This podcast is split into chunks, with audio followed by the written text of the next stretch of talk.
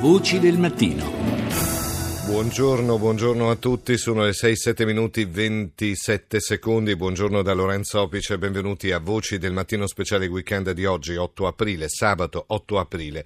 E ovviamente in primissimo piano le notizie che arrivano dalla Svezia perché di 4 morti, 15 feriti, il bilancio ufficiale dell'attentato di Stoccolma, la novità della notte è che è stato fermato un secondo uomo in un sobborgo della capitale svedese sospettato di aver partecipato all'attacco. Il primo uomo L'uomo catturato ieri invece è un 39enne uzbeko che si trova ora in stato di arresto prolungato con l'accusa di omicidio multiplo con finalità di terrorismo. Queste sono le ultimissime notizie che arrivano dalla Svezia. Terrorists want us to be afraid, want us to change our behavior, want us to not live our lives normally. But that is what we're going to do.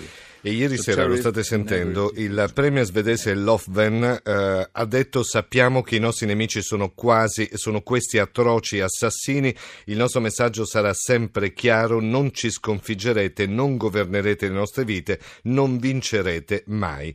Poi ha annunciato che il governo ha reimposto i controlli alle frontiere. Più tardi avremo anche l'ambasciatore italiano in Svezia per uh, sentire altre notizie che arrivano dalla capitale svedese. C'è poi l'altra notizia in primissimo piano oggi che è il bombardamento americano in Siria sulla base aerea dell'aviazione di Damasco dalla quale sarebbe partito l'attacco al gas nervino contro i ribelli della provincia di Idlib. Gli Stati Uniti pensano a nuove sanzioni contro la Siria mentre l'ambasciatore, l'ambasciatrice anzi statunitense all'ONU avverte non sono esclusi altri attacchi. Iniziamo da qua allora per cercare di capire cosa cambia con questa prova muscolare del presidente Trump. E abbiamo subito il primo dei nostri ospiti. Allora, buongiorno al senatore Pier Ferdinando Casini. Buongiorno. Presidente della Commissione Esteri del Senato. Trump in un certo qual modo con questo, diciamo, azione militare traccia la sua linea rossa, come a dire posso anche intervenire immediatamente, è così? Per me questa era un'azione annunciata, preventivata, in qualche modo inevitabile. Non le sto dicendo se è giusto o sbagliato, le sto dicendo inevitabile dal punto di vista di Trump. Trump ha iniziato da qualche mese la sua presidenza, ha parlato molto, ha realizzato poco, sì. ha minacciato molto, ha concretizzato meno. Se questa volta, dopo quello che ha detto l'altro giorno, dopo il terribile attacco chimico, eh, avesse ancora minacciato senza intervenire la sua credibilità si sarebbe azzerata. Per cui prima di tutto c'è un'esigenza di politica interna di Trump di dimostrarsi non una tigre di carta, che è il rischio che sta correndo. Dopodiché c'è un problema um, di rapporto con le altre grandi potenze, sì. è ovvio che al di là della condanna inevitabile che la Russia fa, però la Russia è stata sicuramente informata preventivamente di questo attacco, così come la Nato e la Cina, addirittura il presidente cinese era a cena con Trump. È ovvio che Trump si è premurato che questa sua azione non portasse a un'escalation e sì. non porterà secondo me a un'escalation. Diverso è il tema della Siria, dove Assad sempre più farà fatica ad essere per il futuro un interlocutore per il futuro del, del, della Siria. Perché? Perché è chiaro che l'attacco chimico gli ha alterato qualsiasi residuato di credibilità e già ne aveva molto poca. Sì. Nessuno oggi ha interesse a un'escalation che sia eh, drammaticamente eh, capace di innestare una terza guerra mondiale, per cui tutto quello che è successo direi che è la commedia di un film già visto. Dopodiché c'è però una questione, e la questione è che sono morte drammaticamente morte centinaia di persone, tra cui bambini, a seguito di un attacco chimico che è bandito dalla comunità internazionale. Sappiamo che c'era stata un'azione di smaltimento delle armi chimiche da parte della comunità internazionale con la condivisione di Assad, evidentemente non tutte le armi chimiche sono state eh, diciamo, prelevate Distrutte, dalla certo, comunità internazionale, certo. molte altre resistono nel, nel nello scenario di guerra, questo complicherà il tema della Siria che è poi fondo il tema del rapporto tra sunniti e sciiti, perché sì, parliamoci sì. chiaro, quello che ha realizzato l'Iran nel rapporto eh, con eh, l'Iraq prima, la Siria dopo, gli Hezbollah libanesi, è un corridoio che porta direttamente dal Golfo Persico al Mediterraneo. mm. che è un corridoio sciita ed è la cosa su cui si trova a fortemente a disagio la Turchia, che probabilmente è la forza in campo che è più eh, contenta dell'intervento di Trump perché eh, era molto a disagio, stretto in questo rapporto tra l'Iran e la Russia, ma questo, eh, il futuro della Siria è tutto da scrivere. Certamente oggi ci sono anche gli Stati Uniti. Il Pentagono ha parlato di rappresaglia proporzionata, certo è che adesso il tempo dirà se questa strategia può dare dei risultati, sappiamo bene quanto lo scacchiere medio orientale sia delicato, quanto spostare una pedina possa comunque innescare una serie di eh, ripercussioni anche a te. Prego. La posso correggere? Prego, prego. Lei ha usato una parola, strategia. Sì. Ecco, questo è il punto. Capire se dietro questa azione di represaglia simbolica e per me in termini di geopolitica inevitabile c'è una strategia. Io su questo ho dei dubbi, ma questo lo deve chiarire solo la Casa Bianca e gli Stati Uniti d'America.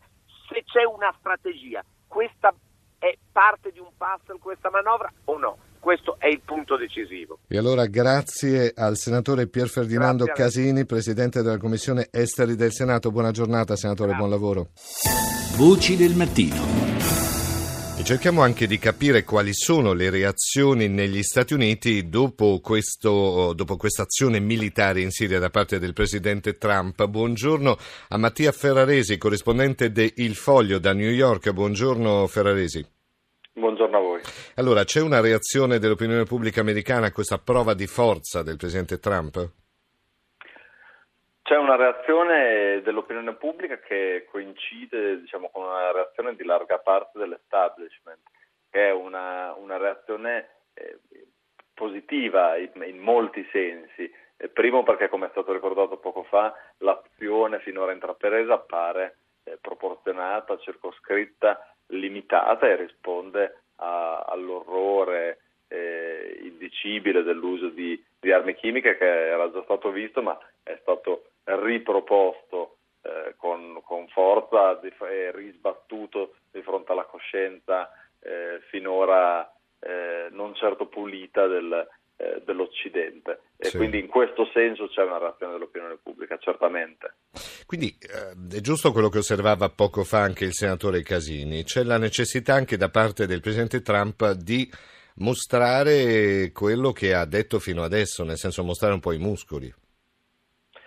Certo, c'è un, una componente eh, inevitabile nel calcolo che, che, Trump fa, che è una componente eh, politica, eh, un, c'è un disperato bisogno della Casa Bianca di mostrarsi eh, assertiva e in grado di eh, dare seguito alle parole con delle azioni. Eh, non dimentichiamo che Trump viene da le prime diciamo, 10-11 settimane di governo in cui praticamente su nessun dossier è riuscito a portare a casa eh, un risultato. Sì. Siamo di fronte a questo al primo momento politico eh, diciamo di forza e di assertività di, di, Trump che io trovo che abbia gestito da un punto di vista anche comunicativo in modo molto presidenziale questa circostanza e questa è un'esigenza eh, fortissima, cioè l'esigenza di mostrare i muscoli ma anche l'esigenza più eh, immediata e anche da un certo punto di vista semplice di portare a casa un risultato.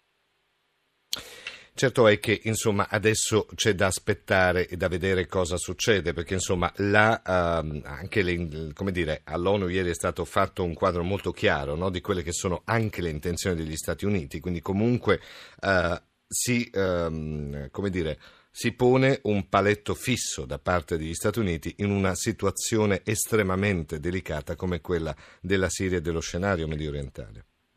Mi pare evidente che il punto sia il, il grande nodo sia la relazione con la Russia, mm. eh, evidentemente perché è l'altro attore. Io trovo che non sia, e questo lo si può provare a dedurre, ma certo è la grande incognita, la settimana prossima ci dirà di più, visto che il segretario di Stato americano Rex Tillerson sarà Mosca, Sarà, sì. quindi forse vinceremo di più.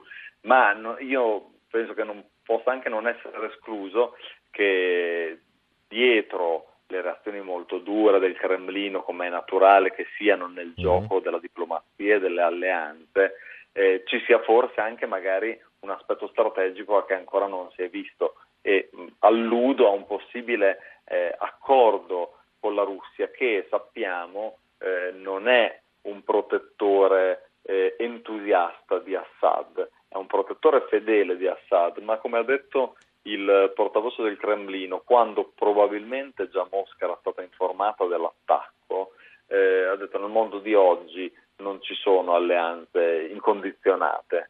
Eh, e questa non è certo la prima volta che emerge un aspetto di insofferenza per Assad che eh, diciamo, non è esattamente un partner controllabile, non si può dire che sia una marionetta docile nelle mani eh, di Putin. Questa mattina parlavo con un analista di politica estera molto vicino alla precedente amministrazione, quella sì, di sì. Eh, Obama, e, e, faceva questo paragone. Eh, Putin ha la stessa influenza su Assad che Obama aveva su Netanyahu, eh, cioè un'influenza mh, prossima allo zero, benché velata sì. di un'alleanza eh, solida, incrollabile e antica.